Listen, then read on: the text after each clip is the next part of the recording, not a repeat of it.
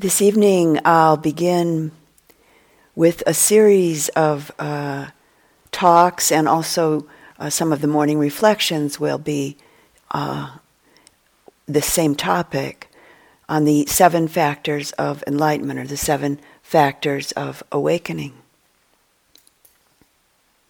And just to list those for you mindfulness, investigation, effort or energy joy, tranquility, concentration, and equanimity.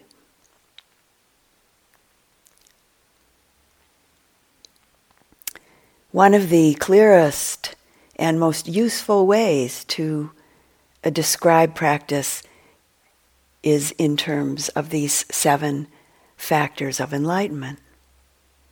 These are the natural qualities that the Buddha described as the constituents of a proper spiritual practice.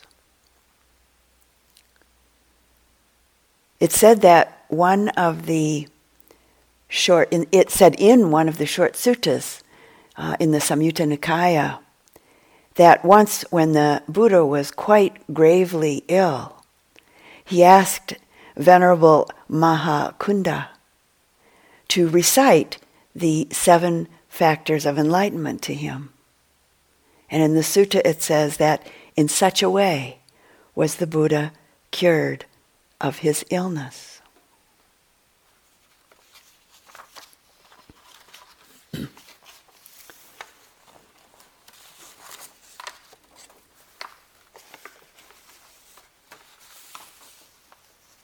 So we'll begin our exploration this evening in what might be a little bit of an unusual way for some of you, with a few moments as though sitting under the Bodhi tree with Siddhartha Gautama. So, sitting comfortably as you all are, not looking at your notebooks or thinking about writing anything down. Close your eyes lightly, gently.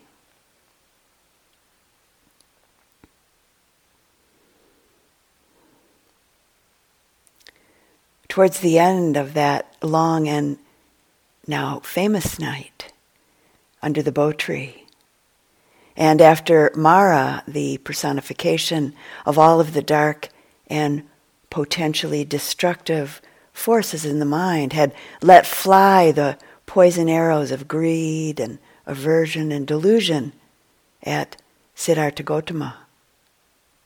The arrows that Mara hoped would stick and then distract Siddhartha from the clarity and the strength of his great vow and his courageous determination to fully awaken. Mara then shot the last arrow that was left in the quiver the arrow of doubt, self doubt, accompanied by these words What makes you think you have the right to be sitting here? Where and how you are. Just who do you think you are anyway? And the Bodhisatta, the just about to be Buddha, protected within the great strength of his mindful presence, which was enlivened by a keen interest and penetrating sense of investigation, accompanied by clear discernment. This about to be Buddha, supported by the tremendous energy of his determination and the flow of an effortless effort, imbued with an enlivening and refreshing joy.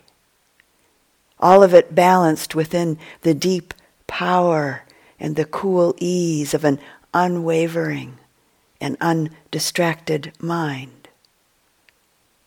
Siddhartha Gautama sitting under the bo tree that night with unshakable stability with an evenness and balance of receptive presence, as though he were an immovable mountain. With all of these qualities, these factors of mind and heart perfectly in place. In response to Mara's challenge, the Bodhisatta, in his amazing grace, simply reached down and touched the earth with the fingertips of his right hand, letting Mara know that the earth was bearing witness to his right to be sitting where and how he was. And Mara was defeated, never again to have any power over this about to be Buddha.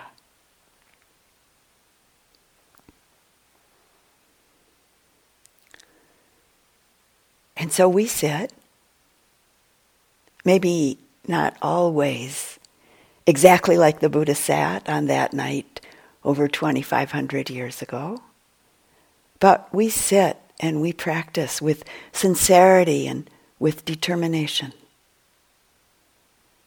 At home alone, maybe with your Sangha, with your practice community, and right here and now in this retreat. As awakening beings, we practice, and as we practice, the particular qualities of heart and mind that were also perfectly in place within Siddhartha that night under the bo tree. As we practice, these capacities of heart and mind continue to develop and to deepen and to mature within ourselves. It's inevitable, actually, that this happens if we keep on practicing. This evening we'll explore the quality or the factor of mind that's really the most fundamental underlying factor in our practice. And it's the first factor of awakening or the first factor of enlightenment mindfulness. So, whether your practice here and now is rooted in insight practice, vipassana practice, or samatha, concentration practice, or some uh, metta practice, maybe, or some combination of these various approaches to practice. This really is a fundamental underlying factor of all of our practice. As we explore together this evening, allow the words that I'll be offering to be a touch point or a kind of pointing out towards directly connecting with mindfulness within yourself, which is facilitated by what I like to call listening from the heart rather than from the head. And so, in support of this, it's helpful to really relax very deeply in and through the body. So, let's just take a moment or two right now to drop into the body, relaxing, and with a very bright, easy attention. Relaxing from head to toe, letting the whole body, heart, and mind just very simply, deeply relax into a simple presence with an open heart, an open mind, simply hearing.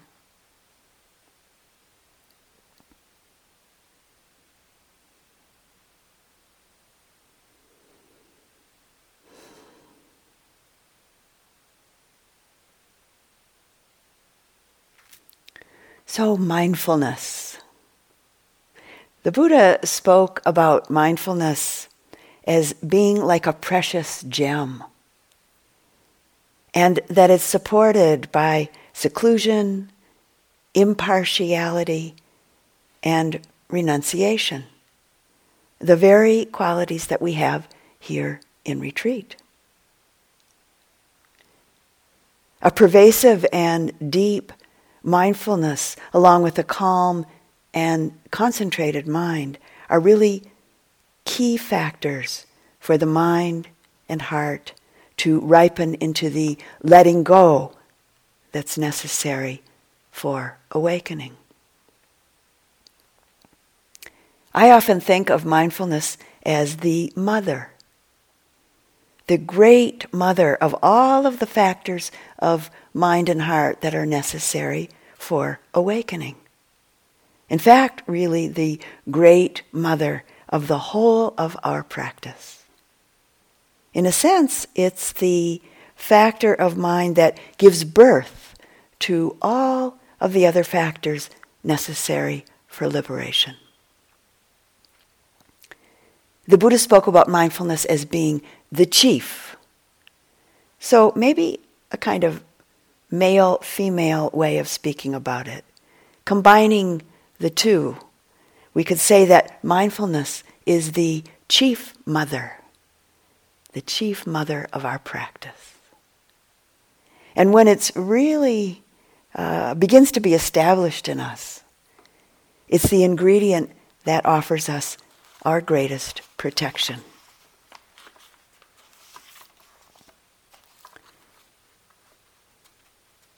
The Pali word for mindfulness is sati. Sometimes it's translated as memory or to remember. So if we break that word down, to remember, to reconnect, to connect or reconnect to the present moment's experience of body, mind, and heart. I think that for many of us, at least at times, we forget to be mindful because of our strong, habituated conditioning to not remember, to not directly, freshly, purely connect to the present moment's experience, but rather to remain resting in the inertia of our habits. Once in a Dhamma discussion some years ago, someone asked, the Dhamma discussion with a group of friends, someone asked, What makes mindfulness a spiritual practice? Well, it's really a good question, and especially these days, because it's quite a common word uh, used these days the mindfulness movement in all sorts of different venues. So, what makes mindfulness a spiritual practice? I think that sometimes the way it's uh, used these days, some of its depth and uh, it, and is and its potency is somewhat dissipated. So mindfulness as a spiritual practice, or the root of our spiritual practice, the great intimacy of mindfulness. This moment's experience is just this absolutely believing your eyes, ears, nose, tongue, touch, mind, and heart. Absolutely believing our body and mind. Meaning, in this case, absolutely believing what comes to be known through cultivating a powerful, direct, immediate mindful awareness, being receptive to what is, without the forethought of concepts, past experience, ideas of how we think it is, or how we think it should be, or how it could be. The great Indian teacher, Krishnamurti, said, beginning as though you don't know anything about it, and moving from innocence to innocence. This relationship to experience is sometimes called the don't know mind. With this great intimacy of mindful presence opening us to understanding the way it really is, which at times may appear so clear and so simple. that we can hardly believe it. The Buddha's mindfulness asks us to not remain resting in the inertia of our old habits, but rather to meet the experience of the moment with a fresh, connected intimacy, to come very close and see how it is. Mindfulness doesn't kind of float or skim along the surface of things. It connects right into the object. And yet, it's not a sticky or fixed sort of connection. Mindful attention is a clear, fluid connection that lights up an object just long enough and just enough and just deep enough to really come to know it. Mindfulness is the active aspect of awareness. Mindfulness is a non judging, non manipulative, non grasping, non rejecting orientation to the present moment's experience. And at its best, purely receptive in its relationship to whatever is presenting itself in the present moment. That's not so easy, actually. And of course, we pay attention to a whole range of experience, including things that we usually do quite mechanically breathing, walking, moving the body, and all the sensations connected to that. Seeing, smelling, hearing, tasting, touching, thinking. We pay attention to phenomena that may be wonderful and easy to be with. And we give attention to experience that may be unpleasant, that might be difficult to be with. We open to it all, all of it. No parts left out. The very stuff of our lives is our path to liberation.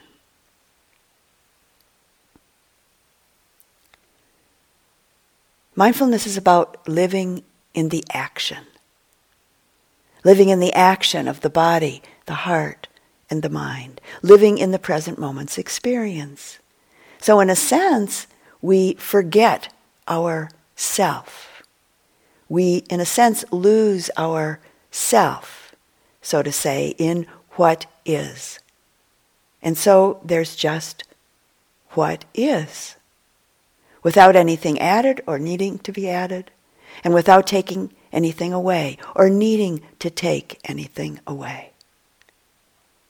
With mindful awareness, we have the possibility of not thinking, I'm doing this or I'm doing that.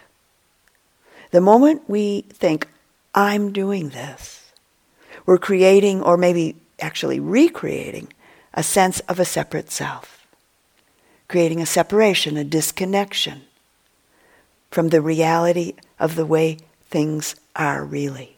And we're living in an idea the idea of I, the idea of me and mine, instead of living in the action.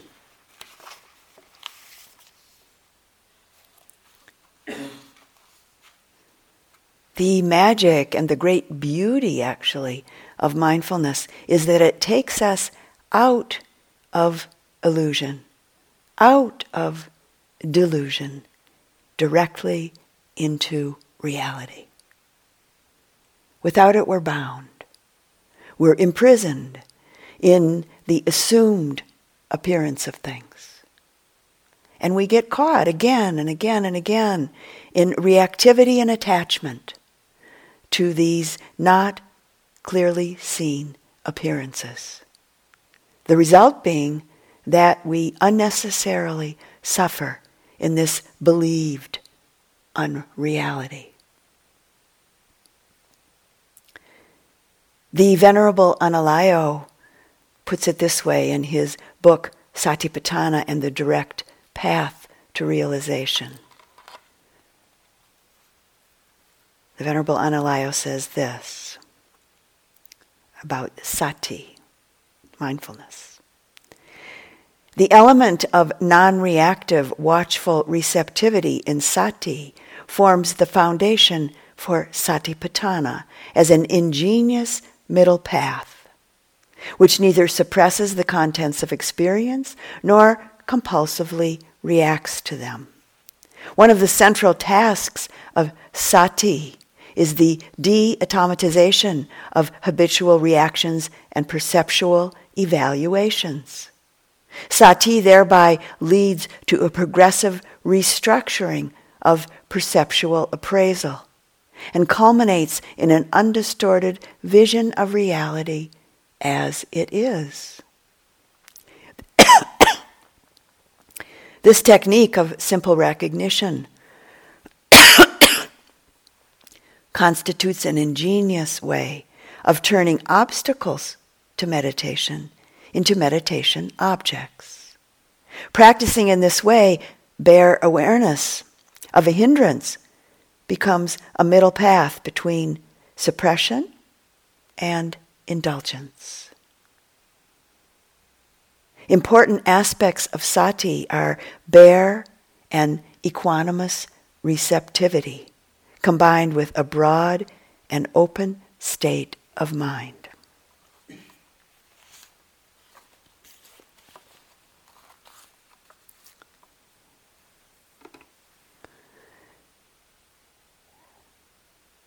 No matter who we are, where or how we live, all of us, all of us want to live with ease.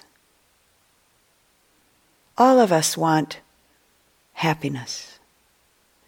And it seems that most of us hope and maybe even assume that much of our life experience at any given time is pretty permanently in place. And of course, from myriad perspectives, we want life to suit our, our fa- uh, passing fancies. We want it to suit our expectations. We want it to suit our deepest desires. And so, so many people spend most of their time and energy trying to accomplish this through external experience by getting this or that, or getting him or her, doing this and that, going here and there. And we go for, we try for sustaining satisfaction and contentment through the constantly, constantly changing world of our senses and our thoughts, as well as through the myriad, constantly changing relationships that go on throughout our lives. As many of you know, at least at times, this really doesn't work for a sustained contentment, ease, and happiness. The Buddha spoke about happiness that's beyond our ordinary existence of pleasure, our ordinary experience, excuse me, of pleasure. He said that happiness arises when we're mindful. Happiness arises when we're mindful. And so we take the Buddha's words to heart and we look closely in order to sense and see and know our experience directly. It's through our meditation practice that mindfulness is cultivated. Mindfulness happens, we could say, when we really truly bring our attention to the present moment. And we practice this over and over and over again, moment by moment by moment. Once we relinquish the belief that there's a more spiritually perfect or spiritually right moment than the one we're in. We have then truly and wholly embraced our life and infused it with the, our energy for awakening.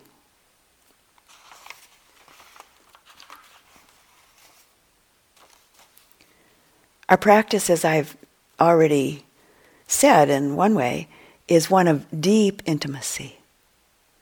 The deepest intimacy, really, with our own experiences, which, as our practice develops, as it expands and matures, becomes an intimacy, a kind of profound intimacy with all beings, all things.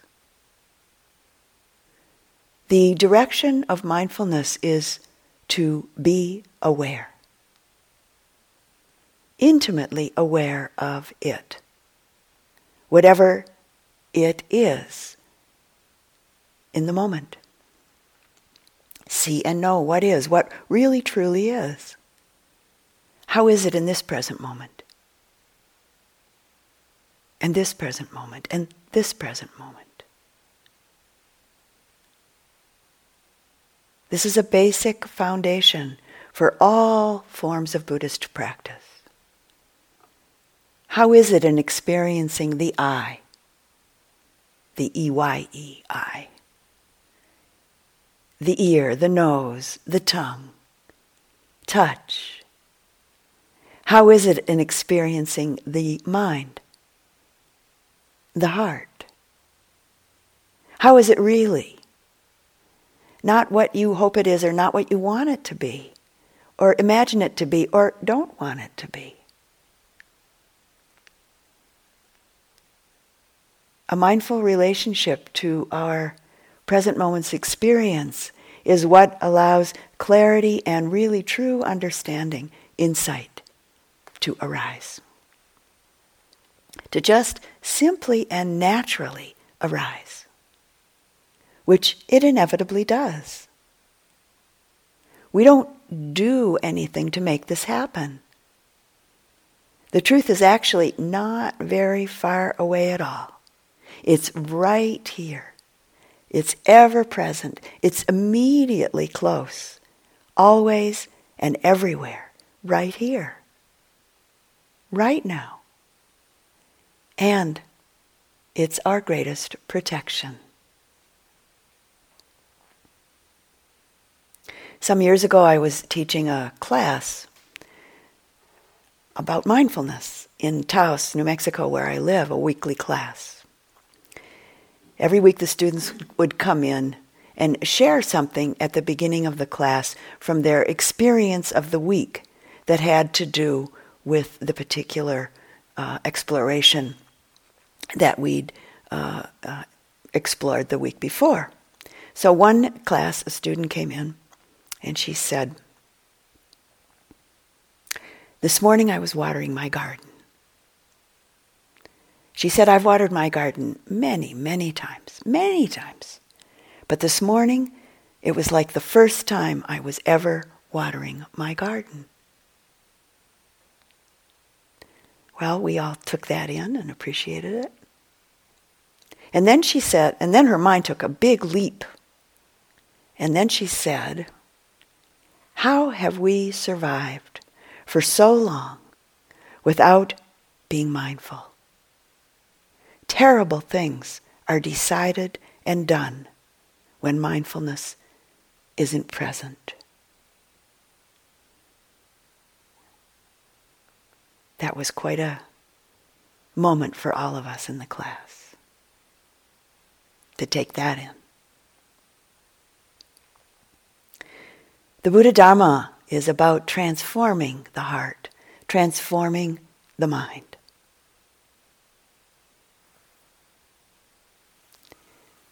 One way of looking at this is that without mindfulness, it's as though we're living life through binoculars that are, or glasses that are out of focus. Our perspective, our perception is blurred. We experience life through the filters of ideas and uh, preconceptions and opinions and judgments, hopes, fears, and often similar past experiences. So, for instance, an experience that probably each of us in this room has had at some point. You meet someone new, brand new, and you don't see them as they actually are. Maybe you see them in relationship to the thoughts you're having about them in that moment. How much you, now you don't know this person at all, but how much you think you like them. Or how much you think you're attracted to them. Or how much you think you don't like them. Or aren't attracted to them. Or maybe, maybe they remind you of somebody else. So you see this new person, brand new person, in relationship to the similar qualities that you're thinking about in another person. Or maybe you see this new person in relationship to how you hope they'll be, what you might want from them, what you hope you'll get from them, or hope you won't get from them. And of course, with all of this, you're not experiencing this person that you've just met for the very first time just simply as they are. So, have you ever gotten to know somebody and found out that in fact they weren't at all like your imagined idea about, ideas about them were when you very first met them?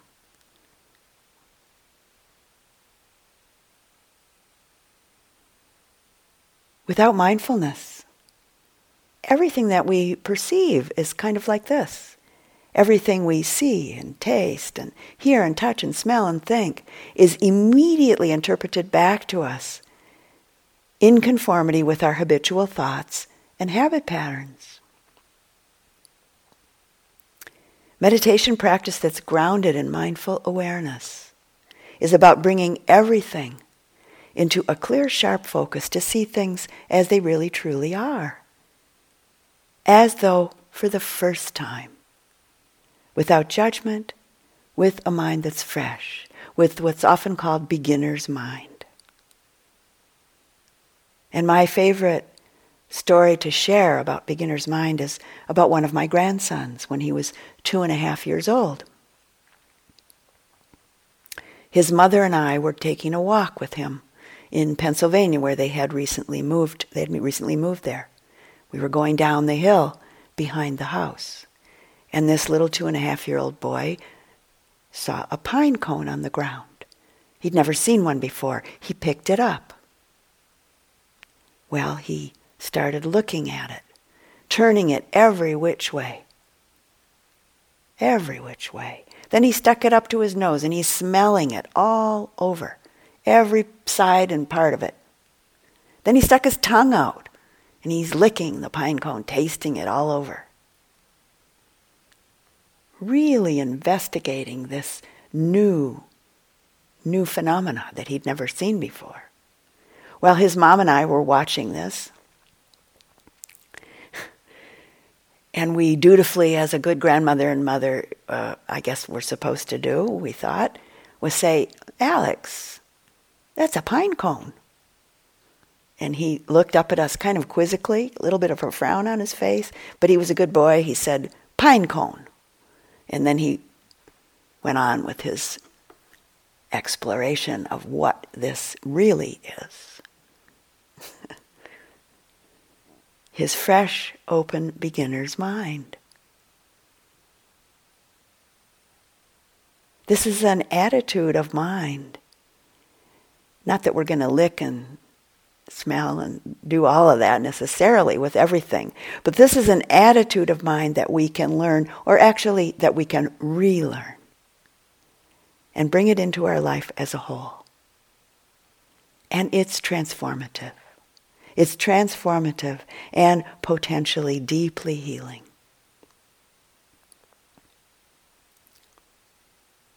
One definition of these teachings and these practices is that they're the best medicine. The best medicine to make us well in the deepest and most profound sense.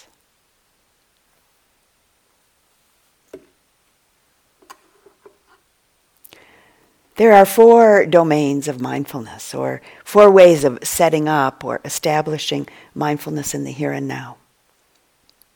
So, this evening we'll explore just the first of these domains, which is paying attention to the body in the body. Just the body as such. Not one's ideas about it or interpretations of it.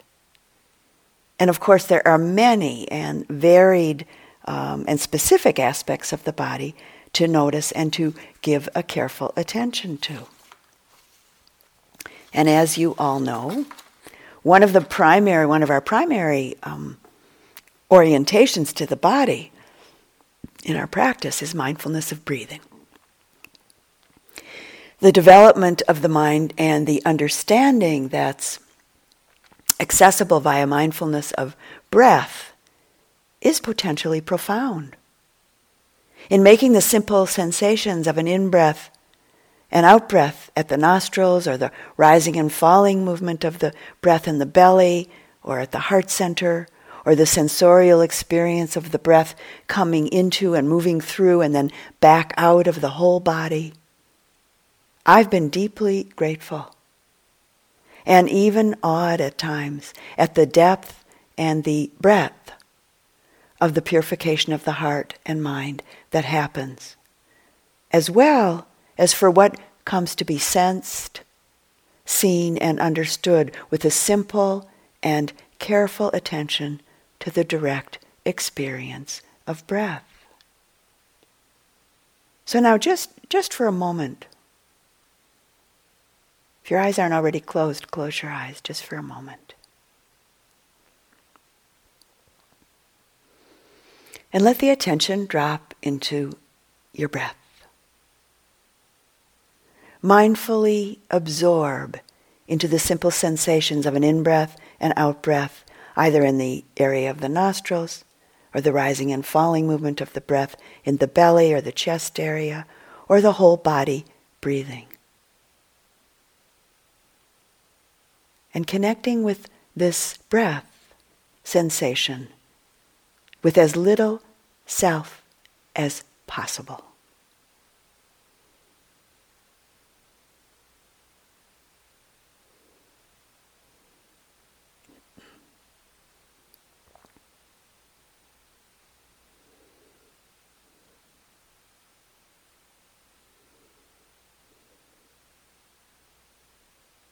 And now, just very simply notice are you trying to control or trying to manipulate the breath?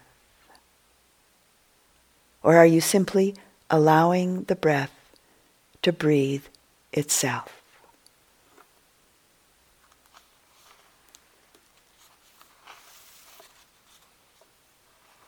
And it's very important to notice this without judgment, without self recrimination. Just notice. In a moment of clear seeing, there's often a sense of relief. As a friend of mine says, seeing is relieving.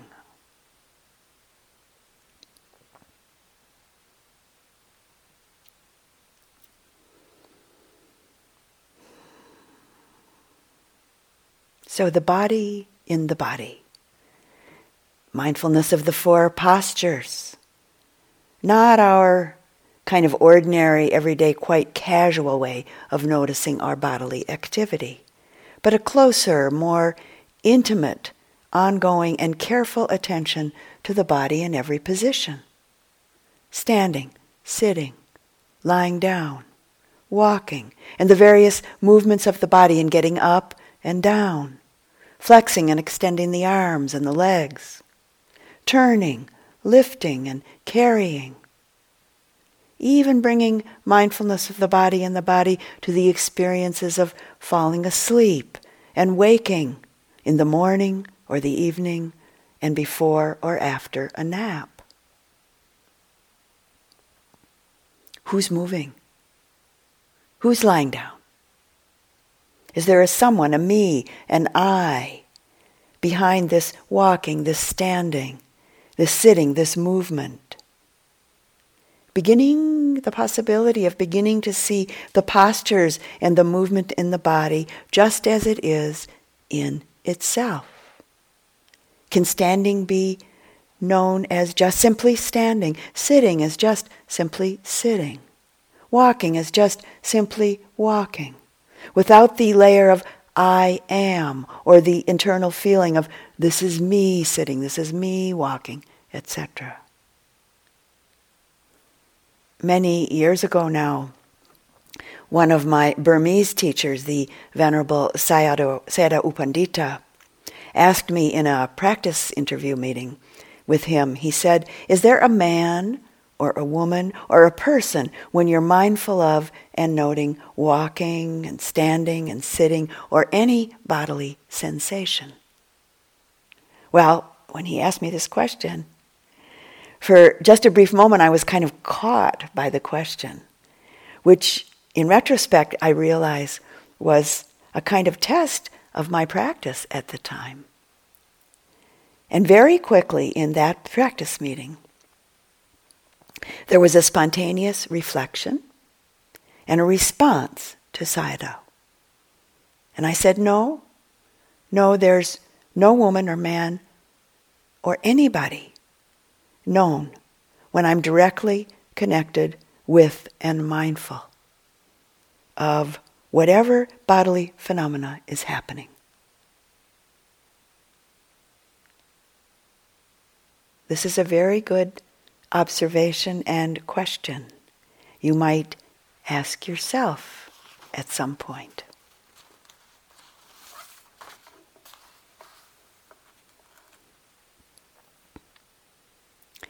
And maybe through the great intimacy of mindful awareness of the body in the body, we also begin to notice the ongoing flow of conditions that every single moment of experience arises out of.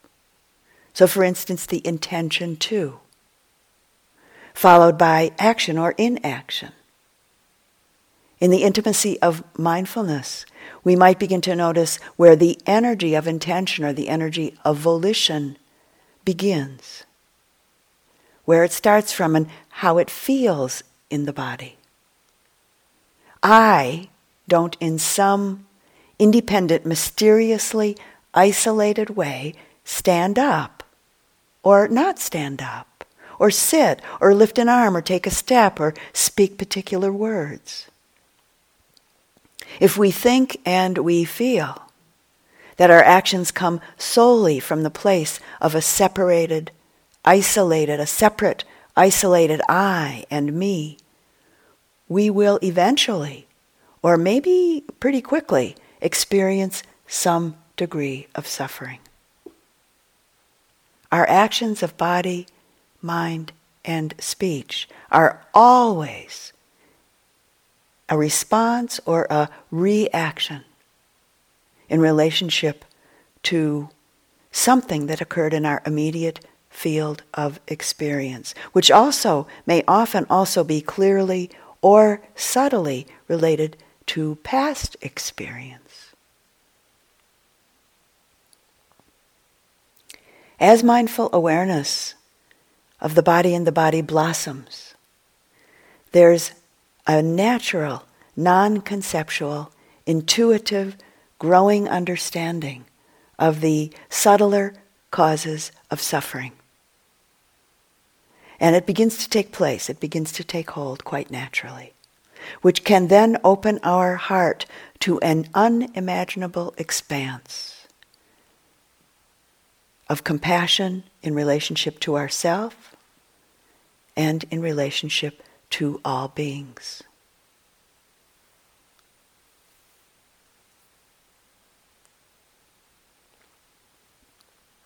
How identified are you? How strong is the clinging within you to this constantly changing and totally interrelated phenomena we call our body. Some years ago now, I had a student uh, whose name was Roy. He was a very deeply dedicated, long-time practitioner, right up until his dying moment. And this man died of AIDS related complications some years ago. Every day I would go and sit with him in the hospital for a little while in the afternoon. And one day when I was in there with him, as he was lying in his bed, and at that point there was not much left of his body, Roy stretched his arm up overhead very slowly. And once it got straight up into the air towards the ceiling, he started t- turning it around and back and forth very slowly and looking at it carefully with a great and very deep interest. This went on for a while. And then he said in a very cool and awed way, Wow. That's all he said. Wow.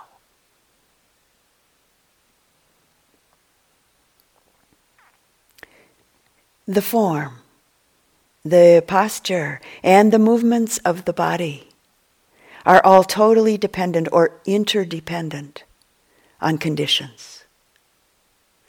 They arise dependent on conditions, just as, for instance, does the arising of anger, or the sensation of coolness on our skin, or the liking or disliking of some experience, or Roy's body being as thin and as light as a reed. Everything happens because of a whole set of conditions coming together moment by moment by moment. Choices are made, but in truth, these too are always a product of the play of various conditions.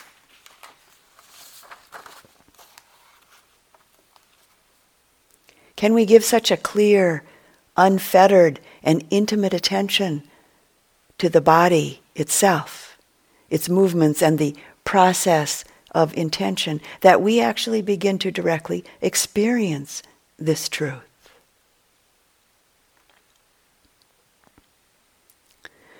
The next domain of mindfulness of the body that the Buddha points us towards is giving attention to the parts of the body.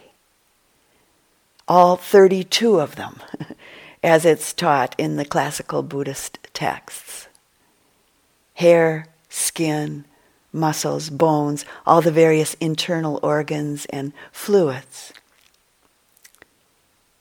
In your practice, here in retreat, you certainly most likely have uh, noticed them as they make themselves known, or various various ones of them as they make themselves known. Maybe the intestine, the bladder, heart, lungs, maybe the liver, maybe mucus, saliva, etc. The classical 32 parts of the body practice is one that isn't very often taught here in the West. Though actually it can be quite a powerful practice in beginning to dissolve one's ideas and identification with this body being a solid entity and it being mine, being me. And I have no doubt that you have noticed many parts of your body, even during these first days of retreat for some of you, and for others of you who have been here for many days, noticed various parts of the body. But how often have you noticed them in a mindful way? How identified are you with the hair on your head? or the lack of it.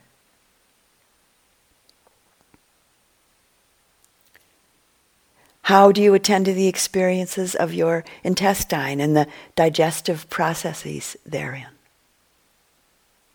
Or to a moment or many moments of the experience of the heart? How do you experience your skin? This bag of flesh that holds all the various contents of the body. How do you how often do you experience your nails, your teeth, saliva, sweat, mucus, or any part of your body or bodily experience with what I like to call the extraordinary qualities of mindful awareness? A non judgmental, non manipulative, non grasping, non rejecting, non self identified kind of attention. Just the body in the body, without the layers of ideas and interpretations and concerns about it. Just the body as a body. This can be a very powerful aspect of practice in beginning to dissolve one's conceptual ideas of solidity and identification with one's own body and in relationship to other bodies and some words from the Buddha. Abiding, contemplating the body as a body internally, externally, he or she abides independent, not clinging to anything in the world. This is how a meditator or a yogi abides contemplating the body as a body. So, now just for a moment, or a couple of moments, consider how do you identify yourself? For most of us, if not all of us, a primary and large part of our personal identification is related to our body. We identify ourselves in good part through rupa, rupa being the Pali word that translates as material form or materiality. So, considering this for a moment in relationship to yourself. I'm a woman. I'm a man. I'm gender fluid. I'm transgender. I'm thin or fat or not too thin or not too fat. I'm tall or short or of average height. I'm good looking. I'm beautiful. I'm ugly. I'm plain. I'm attractive. I'm unattractive. I'm dark skinned. I'm light skinned. I have good skin. I have bad skin. My nose is large. My nose is too big. My nose is small. I have a cute nose. I'm wrinkled and old and weak, or I'm young and strong and smooth skinned. And on and on it goes. With all of these personal identities constantly changing over the years, or just within days, or just within moments in our mind even though we engage tremendous, tremendous effort, energy, and time in clinging to these various identities. There's really no place to hang our identity hat for more than a few moments. No place to rest in these constantly changing relative perceptions and ideas of who we think we are. So, a personal example in the last, oh, five years or so, I've been shrinking noticeably. I used to identify, identify myself as a woman of average height. Well, I've shrunk more than two inches. Now I'm a short person and getting shorter and shorter and shorter.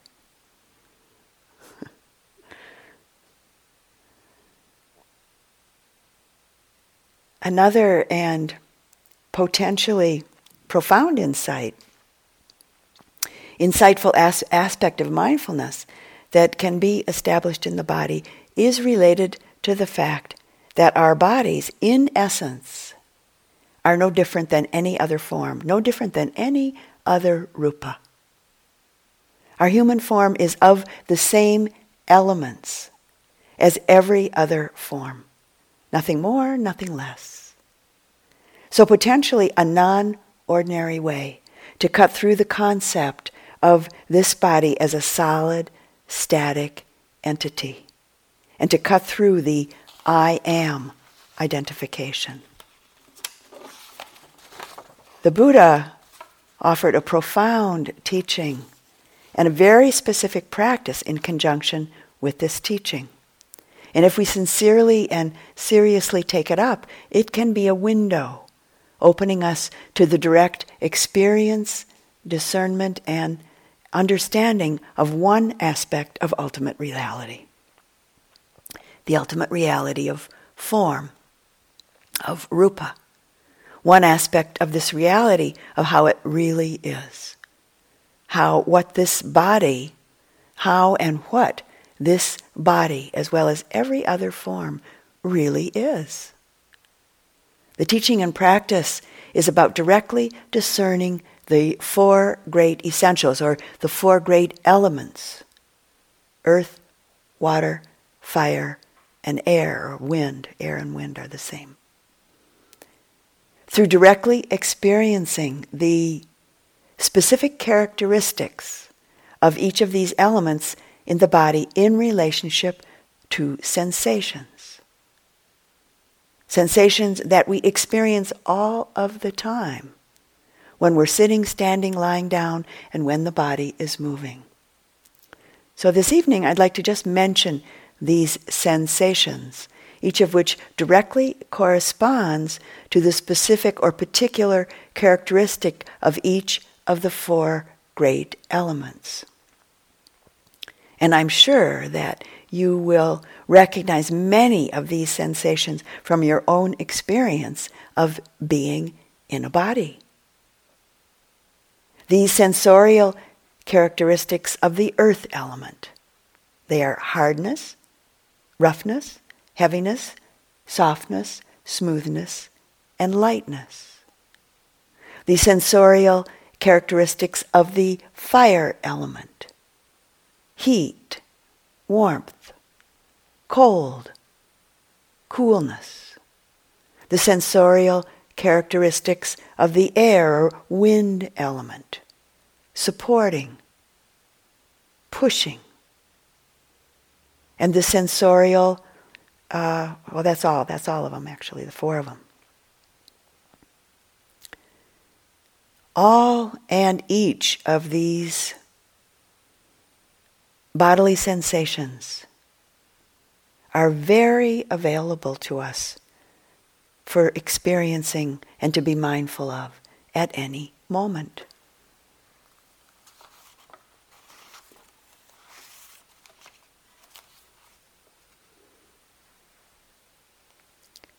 How intimately, how mindfully connected are you to these most basic and universal experiences? This body in its elemental nature, essentially no different than any other form. The last instruction from the Buddha in relationship to this first establishment of mindfulness is the contemplation of the stages of decay in a corpse seemingly maybe not something we have much of an opportunity to do in a retreat setting such as this. But in fact, the truth of the matter is there are many, many kinds of corpses around to observe in a place like this. Insects, maybe birds, other creatures, and certainly many of the corpses of plants and trees and flowers. All forms of life are mortal. All forms, all rupas are mortal. They have the nature to die and decompose, or just to deconstruct and decompose. Consequently, it's possible to observe this very directly. I've been in retreat in various places over the years, and at times have quite purposefully observed the dying process of flowers and grasses and continued over time to observe them go through all of the changes that things do as that all things do as and after they uh, they die and once when i was in a retreat with a few friends on cape cod here in massachusetts where we rented a house on the shore of the ocean for a couple of months of practice together. I had the great good fortune, maybe it's good fortune only in the world of Dhamma practice, but I felt like I had the great good fortune to come upon a dead seal on the beach. Every day for a month, I walked down to that body.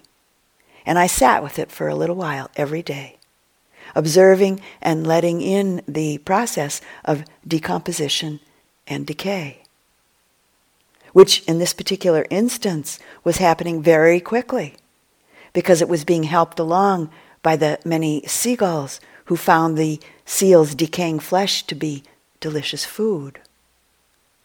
This daily practice during that month long retreat was really a heart mind changing experience for me on many levels.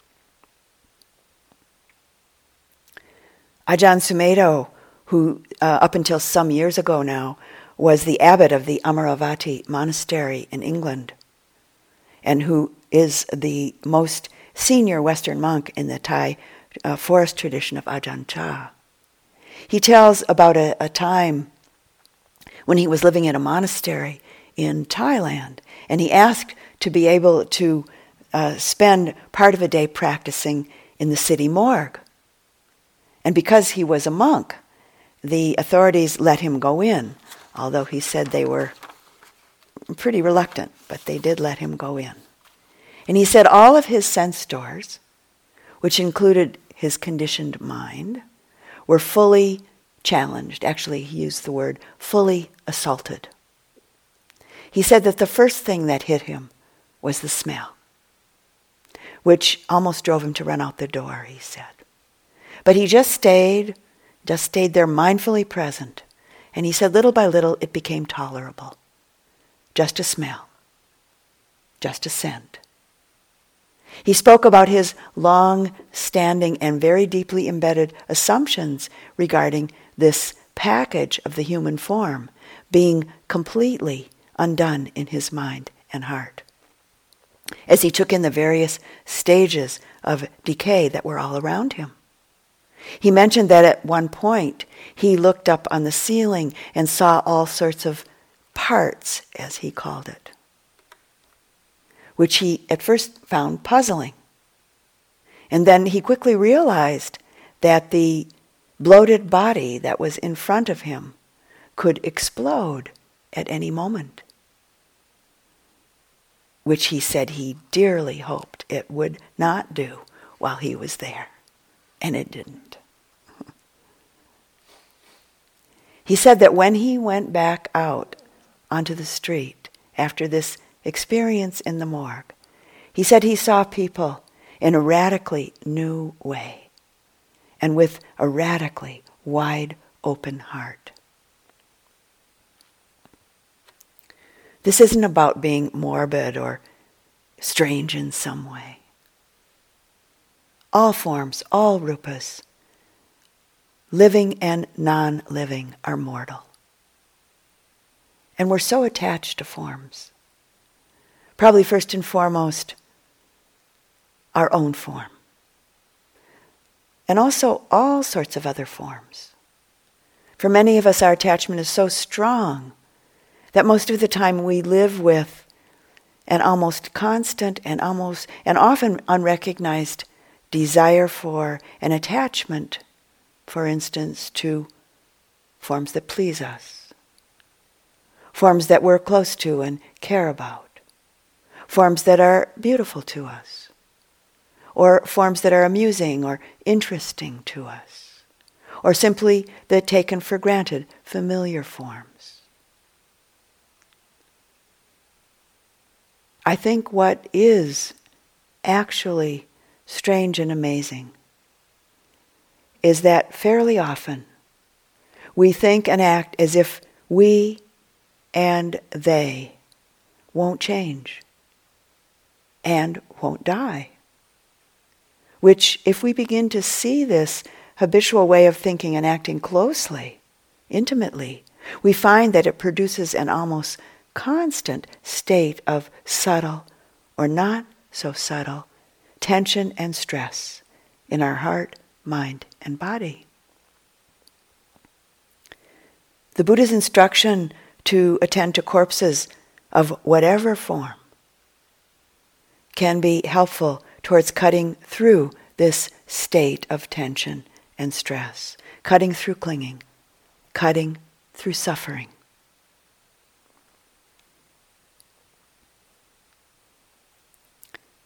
How do you know the body?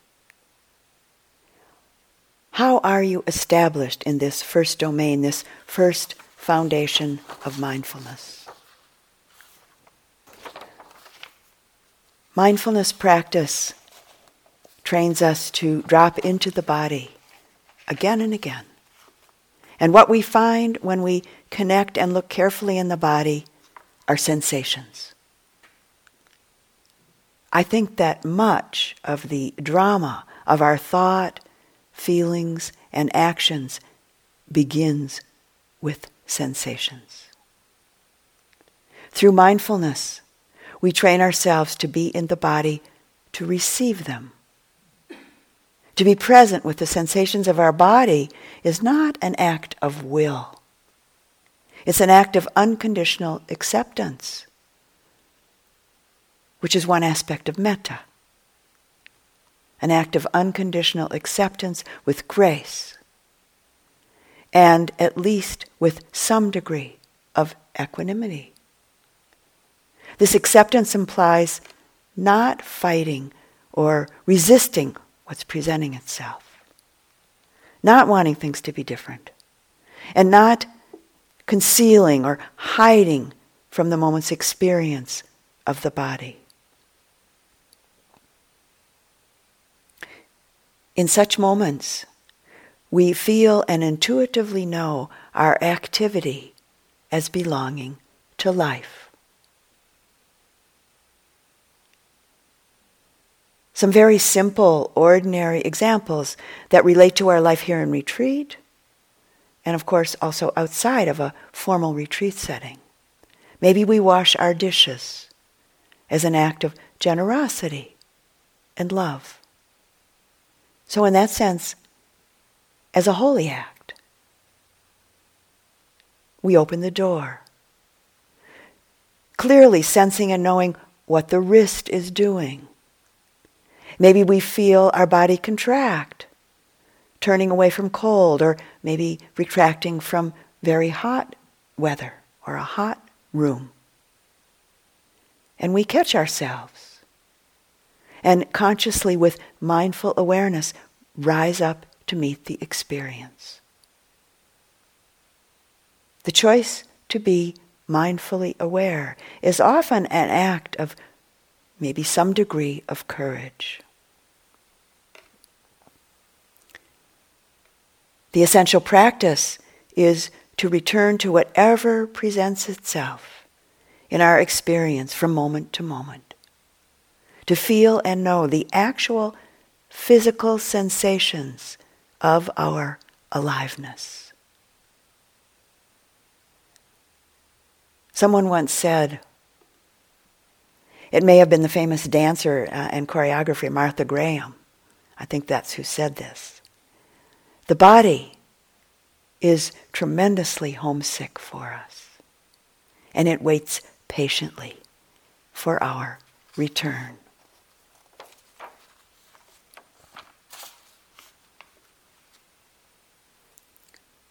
Though we may have ignored its invitations for many years, when we do say yes, it's immediately available, full of life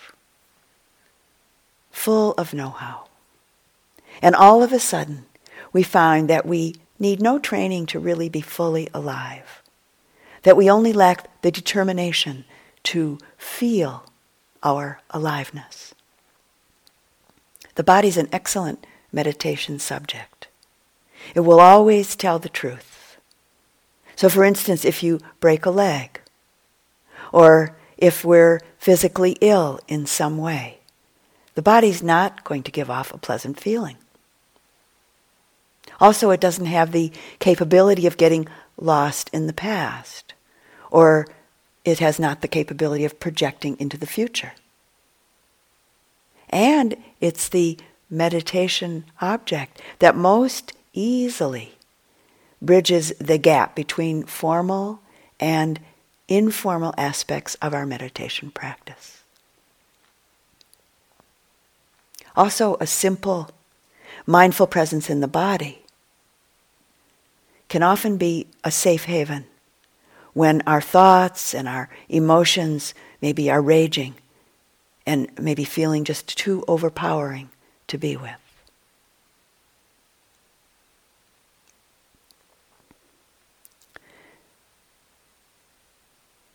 And as I think we all experience, at least to some degree, we're living in a time when the very rapid development of technology and the pace of our culture are making it more and more difficult to stay connected to our bodies.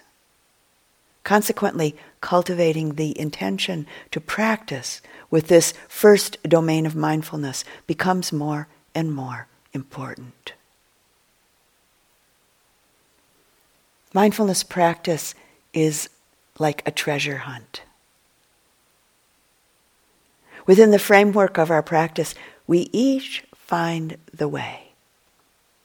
And because each of us has experienced very specific conditioning along the way of our lives, many aspects of the path and its fruits uniquely emerge for each of us in relationship to this conditioning. The treasures, the fruits that we discover along the way are healing, beautiful, and the simple universal truths of the way of things. This is what sets us free. And from the Buddha. There is one thing that, when cultivated and regularly practiced, leads to deep spiritual intention, to peace, to mindfulness and clear comprehension, to vision and knowledge, to a happy life here and now, and to the culmination of wisdom and awakening. And what is that one thing? It is mindfulness, centered on the body. So, in closing the talk this evening, I'd like to offer you a wonderful and inspiring instruction from the Buddha that you can offer yourselves anytime. And it's called A Single Excellent Night. It's from the Majjhima Nikaya. Let me not revive the past, or on the future build my hopes, for the past has been left behind, and the future has not been reached. Instead, with insight, let me see each presently arisen state. Let me know this and be sure of it invincibly, unshakably. Today, the effort must be made. Tomorrow, death may come. Who knows? No bargain with mortality can keep him and his hordes away. But one who dwells thus ardently, relentlessly, by day, by night, it is in her it is in him, the peaceful sage has said, who has had a single excellent night.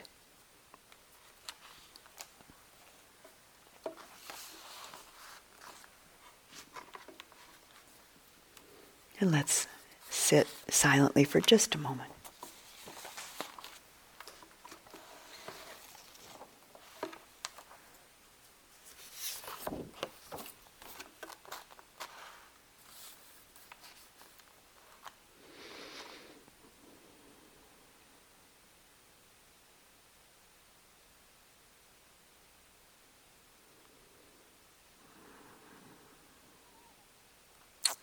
And as we do on Dhamma Talk evenings, we close the evening with the chanting of the reflections on the sharing of blessings, which is on the other side of the refuges and precepts, in case you're not familiar with